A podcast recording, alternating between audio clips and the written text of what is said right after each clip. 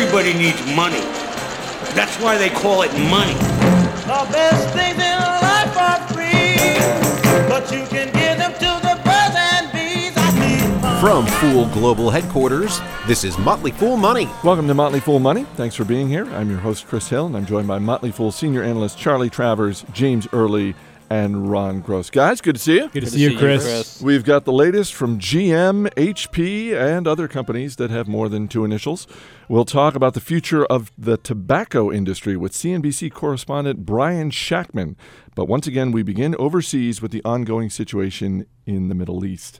Uh, James, the business story at the core of what's happening is about oil. Uh, oil prices hit a two year high this week. What does all this mean for stocks that are connected to the oil industry? Well, Chris, in general, they're up. That's a pretty simple thesis right there. I like Chevron as an example in particular. Like like all the oil majors, it, it's up, but it got out of Libya in November of last year, which was pretty good timing, and it has a lot less exposure to refining than most of the oil majors. And refining, Chris, has been a lot less profitable, more of a commodity business. But within that story, there's sort of another story. The big refiners like Valero are really suffering because the prices they buy oil at are pegged to the European price index, the Brent index. But meanwhile, the U.S. oil price index, which usually trades at the same level as the Brent, is about $18 cheaper, West Texas Intermediate. So the small U.S. refiners, not like Valero, but like Alon Energy, Holly Oil, these guys buy most of their oil at because refiners are buyers of oil. Sure. So, so they buy it at the lower Brent price, but but they're selling it at the refined product at prices that are influenced by the higher price. So a lot of these companies are going to do a lot better if this unrest uh, drags on. So, not all oil refiners are created equal in terms of the, the impact. That's this. correct. It's a lot more nuanced situation than you might think.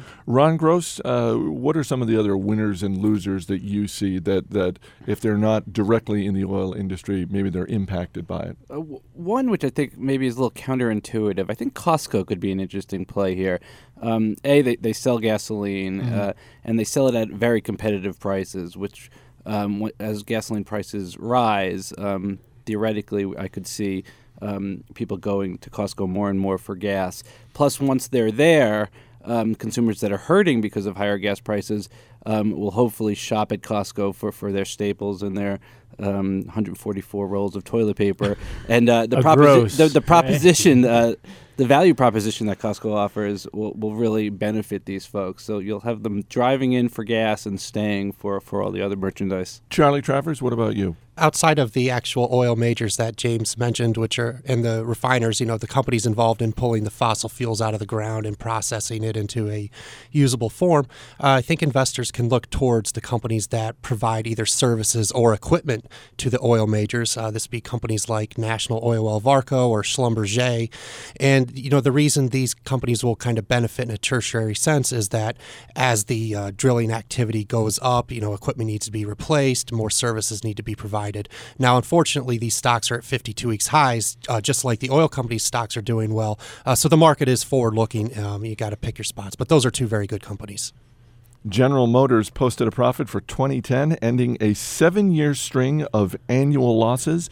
But GM's fourth quarter profits were lower than analysts were expecting, and shares were down on the news. Uh, James, you're our resident gearhead. What's your take on GM? First, Chris, for perspective, even Chrysler had a decent year, so that says something right there. you know, I don't like to mince words on GM. GM is the morbidly obese marathon runner who was on the ground with a heart attack, got picked up by an ambulance, resuscitated, and then got dropped off a block from the finish line. And now he's finished the race, and now he's celebrating. How do you, Now, how do you really feel about it? There's an image. exactly.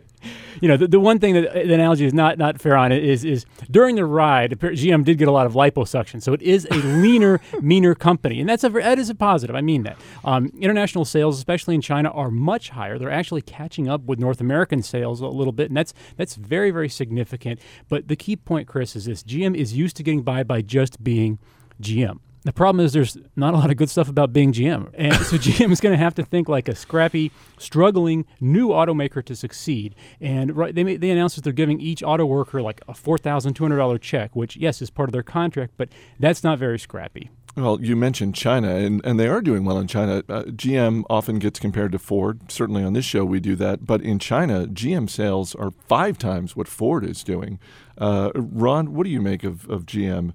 Uh, certainly, they're on the uptrend. Things are looking better than they have in quite some time. But I see really four main negatives, at least in the Just near four? term. four main negatives. We'll get to the ancillary ones in a later show. Um, one, they're offering incentives to drive people to purchase cars. That that can hurt them, um, certainly from a margin perspective. Two, higher steel prices can also hurt them from a margin perspective as we just discussed, we could be dealing with higher gas prices, typically not good for a company like GM.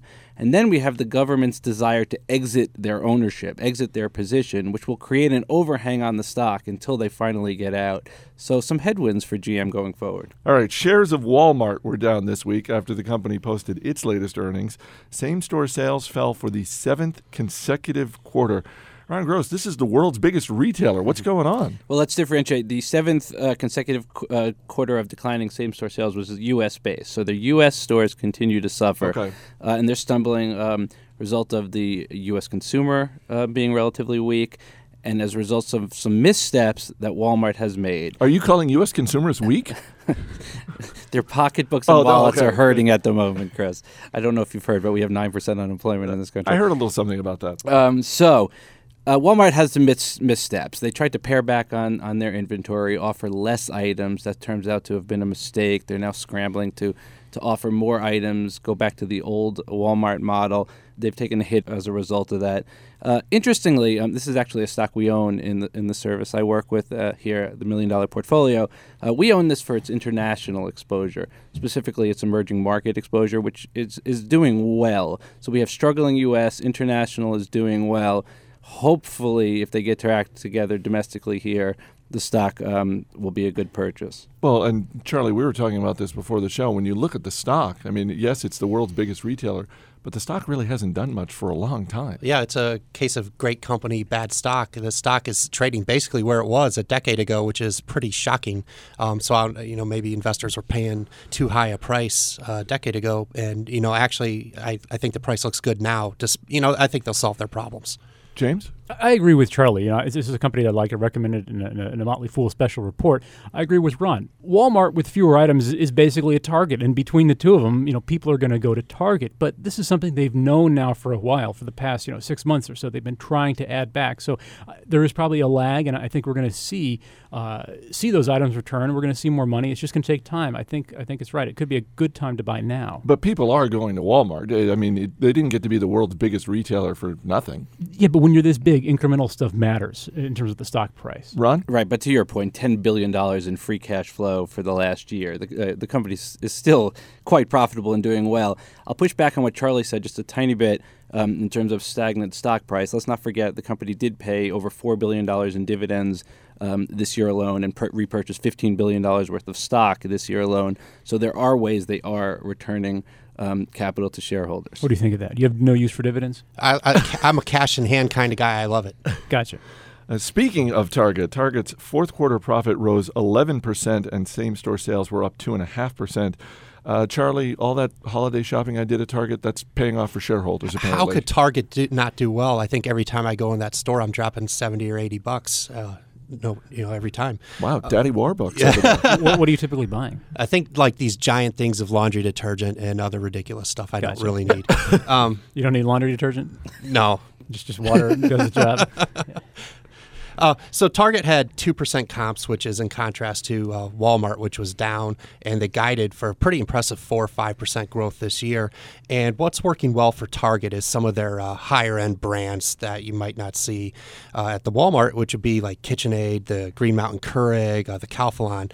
Uh, so Target is really doing that w- well in that segment. But, you know, like some of their peers, Sears and Best Buy, the electronics is a struggle for them. So the Target isn't, you know, rosy across the board. Uh, they had their own ups and downs within the quarter, um, but a little bit of higher traffic, and they did come through better than Walmart did. Um, and you know, part of the initiative that is working well for them is these uh, P Fresh store remodels, where they're bringing in you know more fresh meats and vegetables to kind of make this a one-stop shop experience, and they're going to accelerate those remodels as we go throughout this year. Ron? Uh, one thing they're doing to drive uh, bring people in the door is they're offering a five percent discount to folks who use uh, the Target branded credit card, which which is a great way to bring people in, but it could pressure margins down the road. So uh, you know, give up a give up a little piece of the pie to get more people in. We'll have to see how that how that shakes out. Out. Over the next five years, which stock do you like better, Walmart or Target? Ron? Um, I like Target the company. I like Walmart the stock. James? Walmart. Uh, Walmart. Wow, okay. Let's all hold hands and sing Kumbaya. Coming up, would you like to invest in a business called Rent a Husband? It's not what you think. More in a moment. This is Motley Fool Money.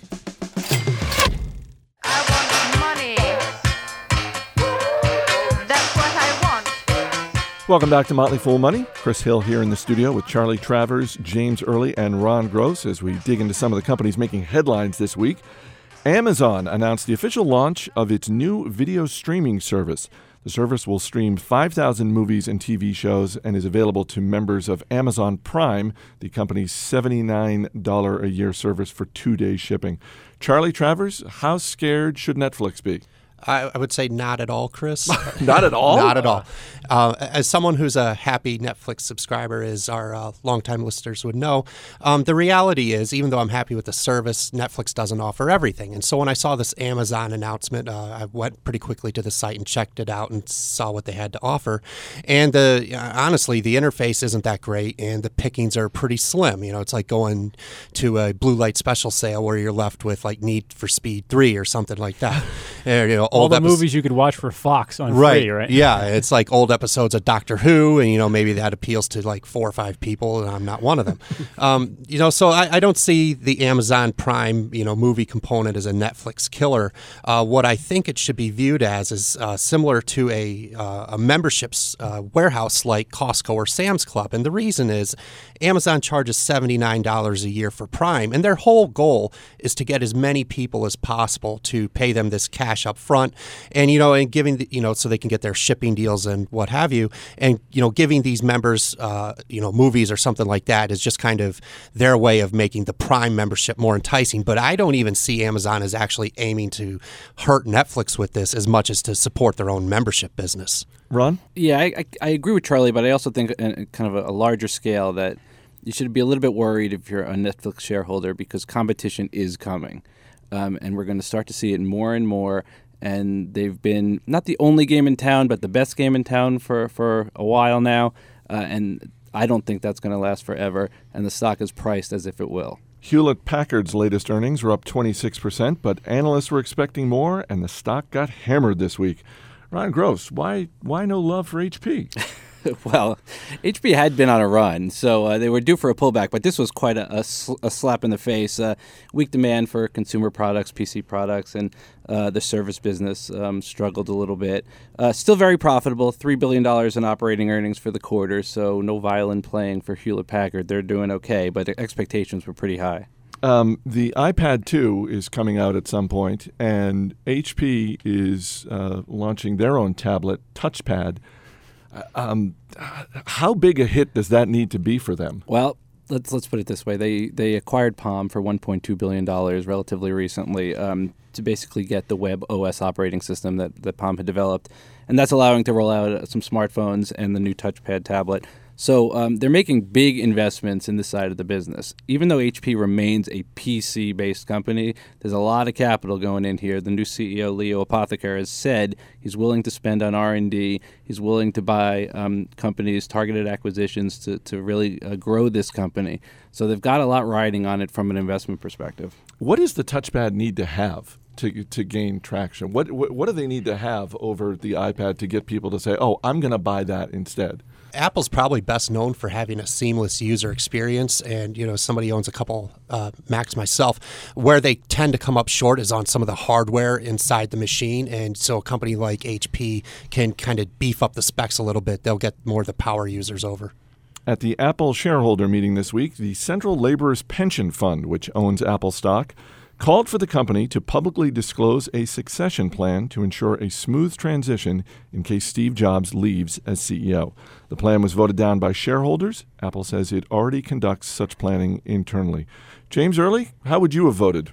You know, Chris, uh, I, I see two two things here. I understand both sides of the argument, but in, in my opinion, we can't be drawing the line about what we should disclose and, and what we should not disclose on a per company basis. I think if the SEC or somebody wants to mandate a, a policy that all companies have to disclose their succession plans, that's okay, you know, in my book. But deciding, well, Steve Jobs is, is, is this degree sick, um, and so we need to disclose now, to me, that's too fuzzy. Well, and again, we're not talking about uh, a question of legality here, but I, I think at least part of the debate is what do they owe their shareholders? Ron, what do you think? Yeah, this kind of gets gets gets me heated a little bit. Um, I don't understand what all the secrecy is about. Um, this is it's not the CIA. This is a publicly owned company. Individual investors, institutional investors are the owners of this company, the shareholders of this company. If I owned a private business, you can be sure that I would want to know if the CEO of that business was very sick um, or if something very important in the company was happening. Why is it different if, if it's a public company? There is no difference. They owe shareholders the knowledge if something important is going on in that business. If they know something important is going on and they're not disclosing it, I think that's really a breach of fiduciary duty if they think something important would hit the stock and they're purposely not telling it. They us. disclosed that Steve Jobs is sick. He's on he's on- Barely. He's on, yeah. He's on medical leave. Tim Cook is is um, handling the day to day duties. Uh, but I, I don't know. I, I think I come down with Ron on this one because uh, just removing it from Apple, uh, I own shares of Amazon. Jeff Bezos, the CEO, who I think on balance has done very well, I- I'd like to know what Amazon has planned in case uh, a Seattle bus mows him down and all of a sudden the, this company is without a leader.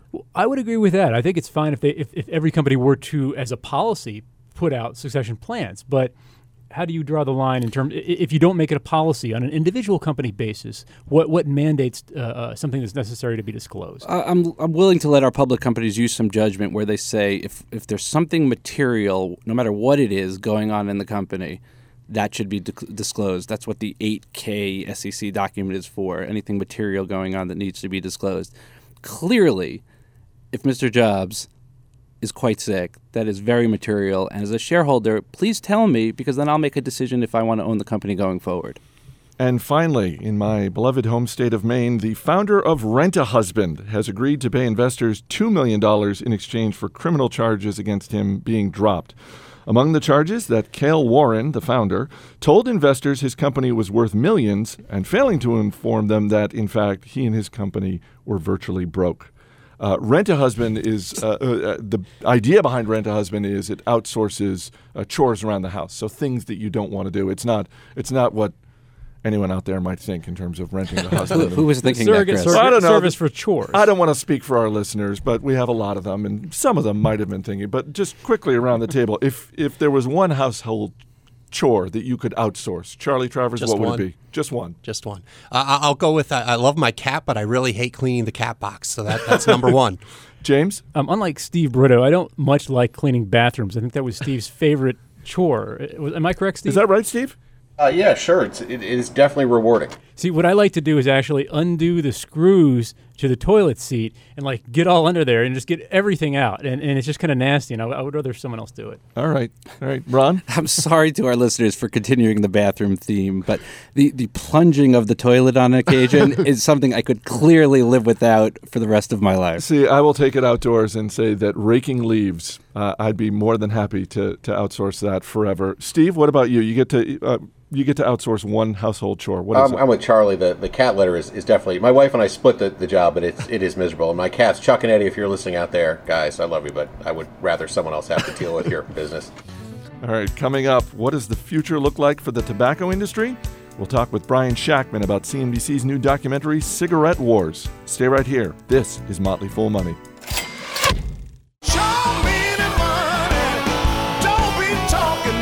Welcome back to Motley Fool Money. I'm Chris Hill.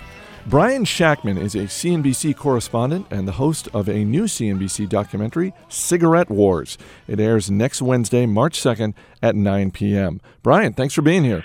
It's good to be with you again, Chris. Thank you very much. Uh, what is it about tobacco that made you want to investigate this industry?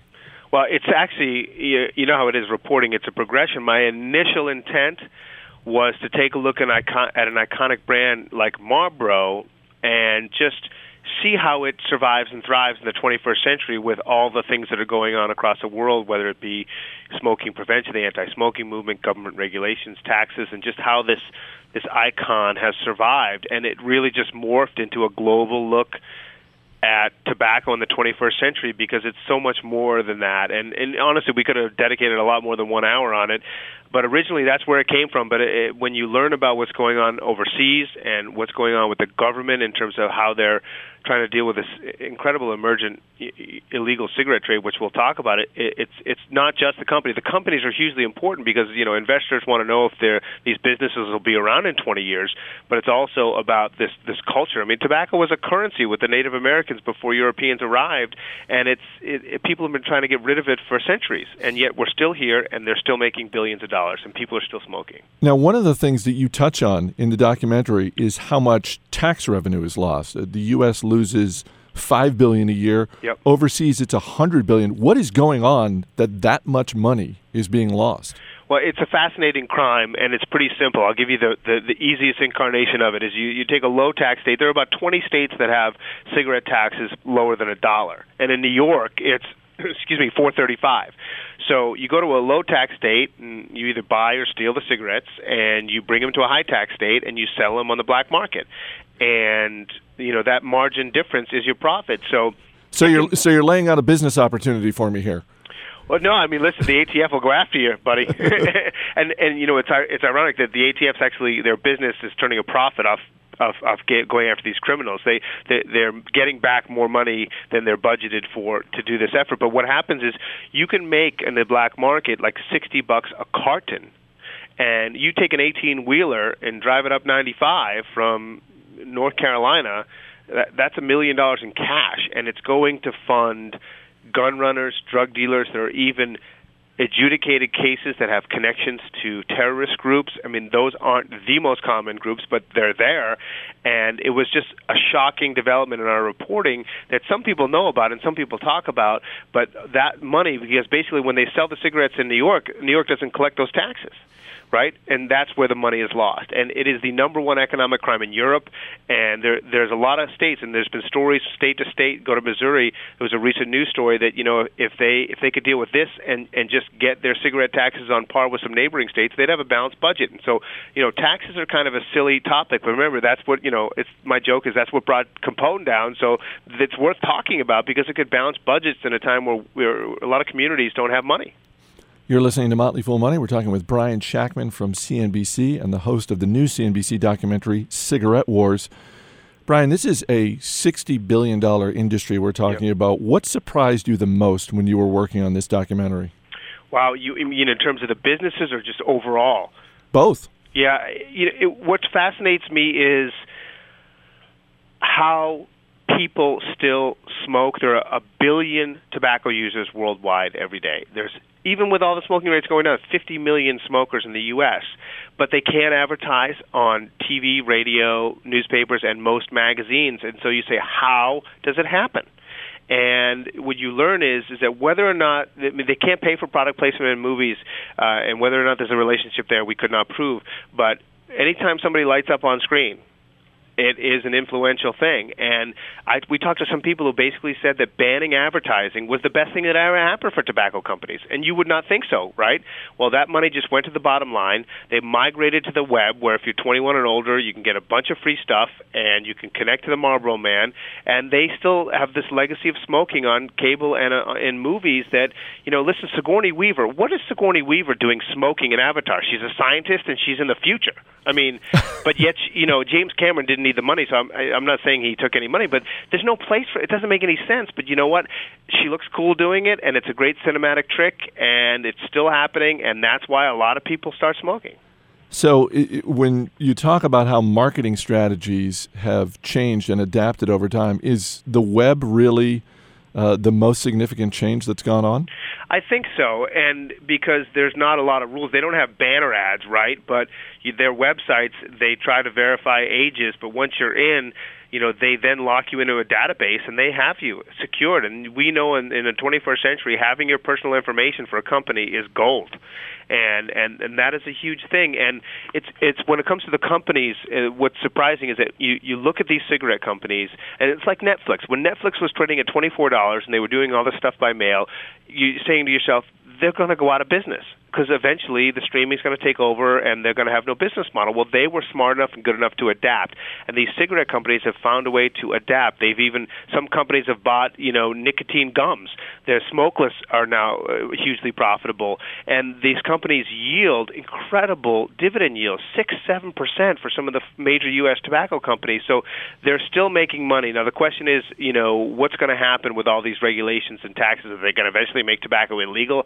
I don't know, but right now a lot of investors like these companies. Listen, Philip Morris uh, last week just hit new highs.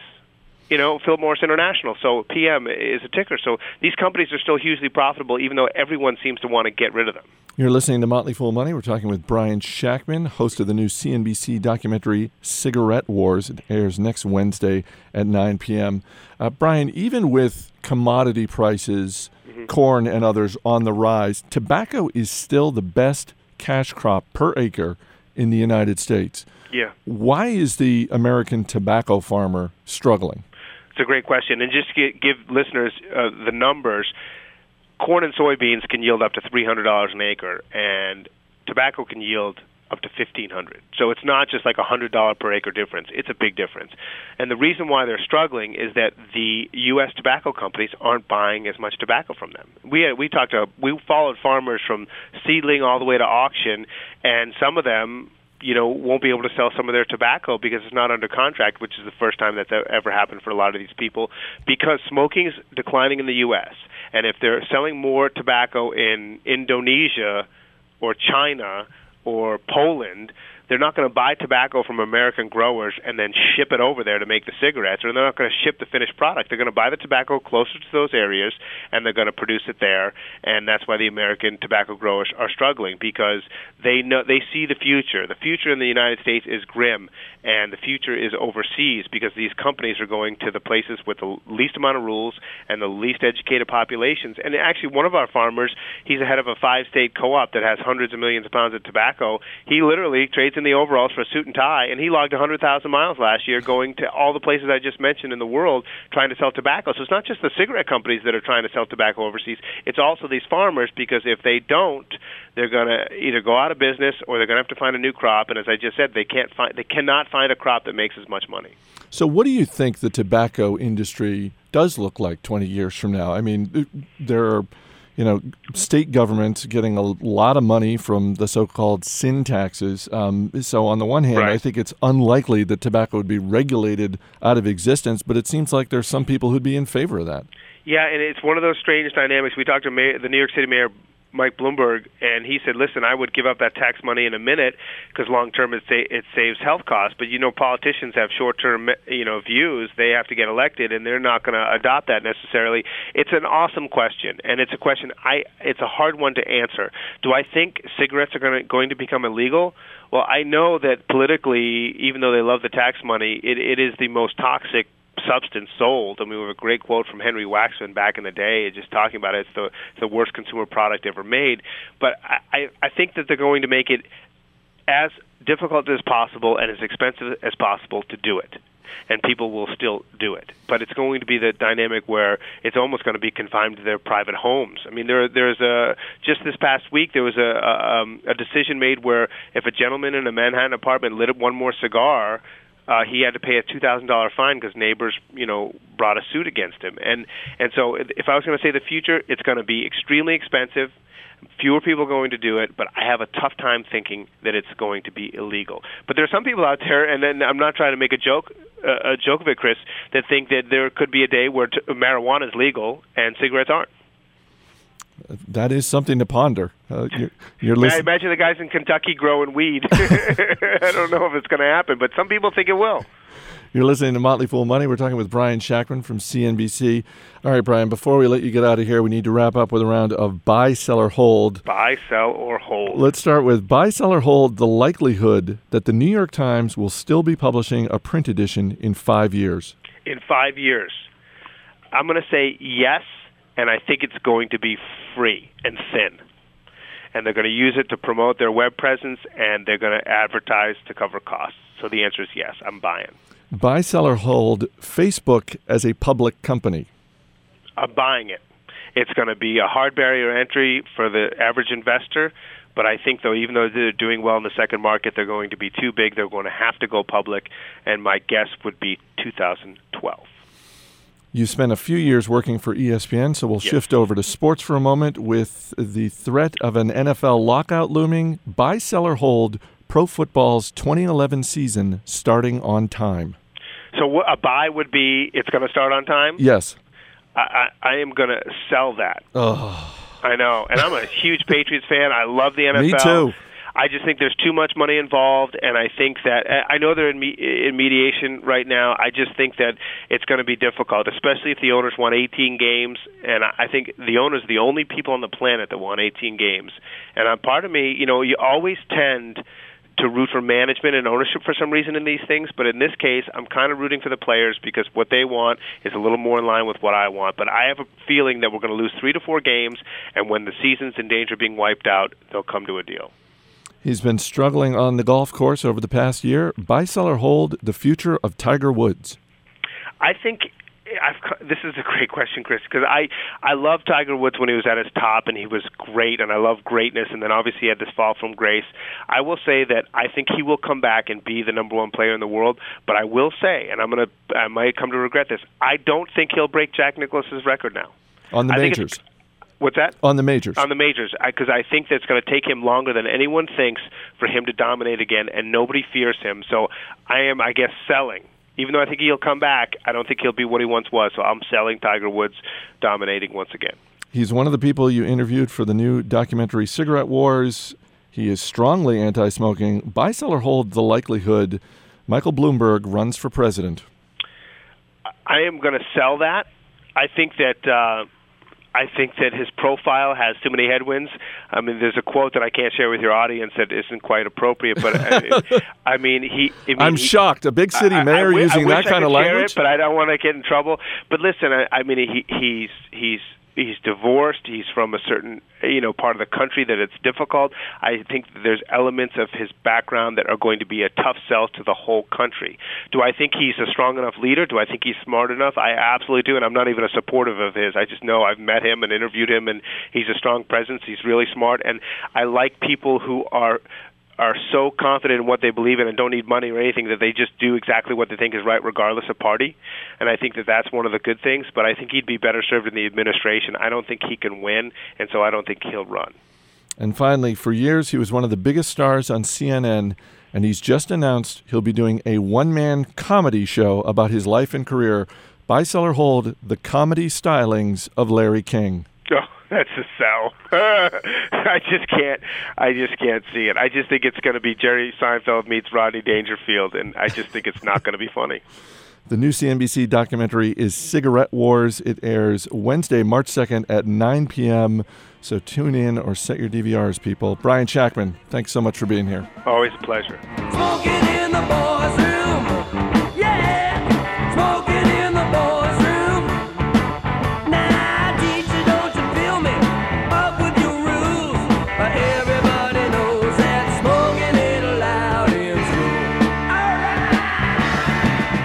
Coming up, we'll dip into the Fool mailbag and give you an inside look at the stocks on our radar. This is Motley Fool Money. Keep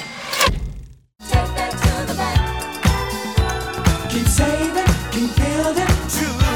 That interest on our love. As always, people on the program may have interest in the stocks they talk about. Don't buy or sell stocks based solely on what you hear.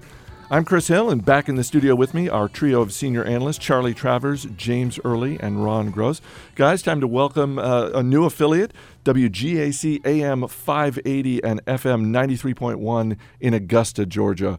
Latest Yay. stations for the Welcome. Fool family. Uh, any golfers here? Because I'm thinking maybe we, we, you know, we head down to Augusta, for, you know, to visit our new affiliate. Maybe sometime in April when the Masters are going on. I'll drive the cart. Fabulous. I'll try not to spill my drink.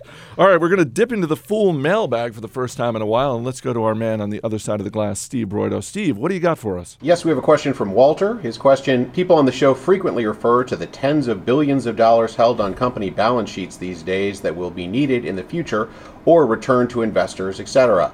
But where do they actually keep that money? And in what form? Surely not in a good old savings account at the local bank. Surely not in the local savings account. Uh, Ron, you want to take the first whack? Um, so it's always a combination of things. A, it's, it's traditional cash. It's actual cash in short-term instruments, whether it be treasury bills, uh, money market funds. Then they'll they'll invest some um, in some longer-term um, instruments to get get a little better yield, perhaps, and sometimes even even longer term than that, and they'll be categorized as long-term investments. And analyze, analysts will clump that in together as cash. When they get in trouble is when they start chasing yield. And we saw this in the recession where they started investing in auction rate securities or, or other uh, more risky types of money Mhm. market funds. And, and we had a, a phenomenon called uh, breaking the buck, where, hey, surprise, the dollar isn't worth a dollar anymore. And, and the million dollars you had with us is not worth a million any longer. So uh, you got to be kind of careful with cash. You want to earn a good yield, but you don't want to chase yield. Yeah, there- there's a whole cottage industry, actually a real industry based on on earning the best cash return uh, companies uh, can get. You know, just a, a few uh, blips or, or, or basis points, as we say. Basis point is a hundredth of a, of a full percentage point more. Uh, can make a big difference if you got a lot of cash. Charlie? And yeah, the only point I'll make different is that if you're looking at large multinational companies, some of these caches with significant overseas operations actually have their cash overseas in banks around the world, and it's not really freely available to invest in the United States without paying a tax on it. So if you know whatever the number is on the balance sheet, it's it's subject to different kinds of rules as to how much that's really available. If you ran a company and you had literally billions of dollars in cash, wouldn't you want some of it in actual cash, like right there in your office? To like roll around in? Just to roll around in, or just to stack up, like Absolutely. like in a display case, and just people come in, they're sitting in the lobby, and it's just like, what's that? Oh, that, that's our cash. Pile of money. That's That'd be our fun. big old pile of money. All right, time to talk about the stocks that are on our radar this week. And Charlie Travers, I will start with you. Uh, one of my very old time rule breakers picks, Vertex Pharmaceuticals, uh, the ticker's VRTX, had some very interesting news to report this week on a drug for cystic fibrosis. Uh, one of my strategies with drug companies is to look for companies doing innovative R&D for diseases where there are no available treatments, and cystic fibrosis is certainly one of those. And they're filing uh, for FDA approval later this year, and that's really exciting. Um, do you have a sense of what the FDA approval process is going to be like for them? Because it seems like with, with companies in this space, um, it can it can be fast or it can take years upon years. It's far easier if there's no existing uh, drug on the market, and the FDA tends to be a lot more lenient. If it's a crowded field with a lot of effective therapies, the bar is very high. James Early, what's your stock this week? Chris, I'm going the, the no originality route because it's always worked well for me so far. And say Chevron, you know, this is my, my favorite oil company. Is I think everybody knows it has less refining exposure. It's also a deep water drilling expert, and we've used up most of our light close to the surface oil. So so having that expertise is is really going to help. Ron? For several weeks, I've been hammering home the theme of uh, rising food prices, which, which probably means we're at the, the top of that trade. So take this for what it's worth. But I'm still uh, still really focused on it, and I'm going to give one final way to play that, which is a, an exchange traded fund, an ETF called the PowerShares DB Agriculture, um, ticker symbol DBA, and this is simply uh, an ETF that tracks commodities like soybean, corn, sugar, wheat, and if, if those rise in value, um, the share price of this ETF will as well. And what has it done recently? It's as as prices have gone up, so so so it has as well. All right, Ron Gross, James Early, Charlie Travers. Guys, thanks for being here. Thank you, Thanks, Chris. Chris. Thank you. Thanks to our special guest this week, Brian Shactman from CNBC. The new CNBC documentary Cigarette Wars debuts this coming Wednesday night, March 2nd at 9 p.m. and gets replayed at 10 p.m. That's Cigarette Wars on CNBC. Really interesting stuff, so check it out. And if you haven't already, check out Market Foolery, our new daily podcast on iTunes and at marketfoolery.com. Our engineers are Steve Broido and Gail Año Nuevo. Our producer is Matt Greer. I'm Chris Hill. Thanks for listening, and we'll see you next week.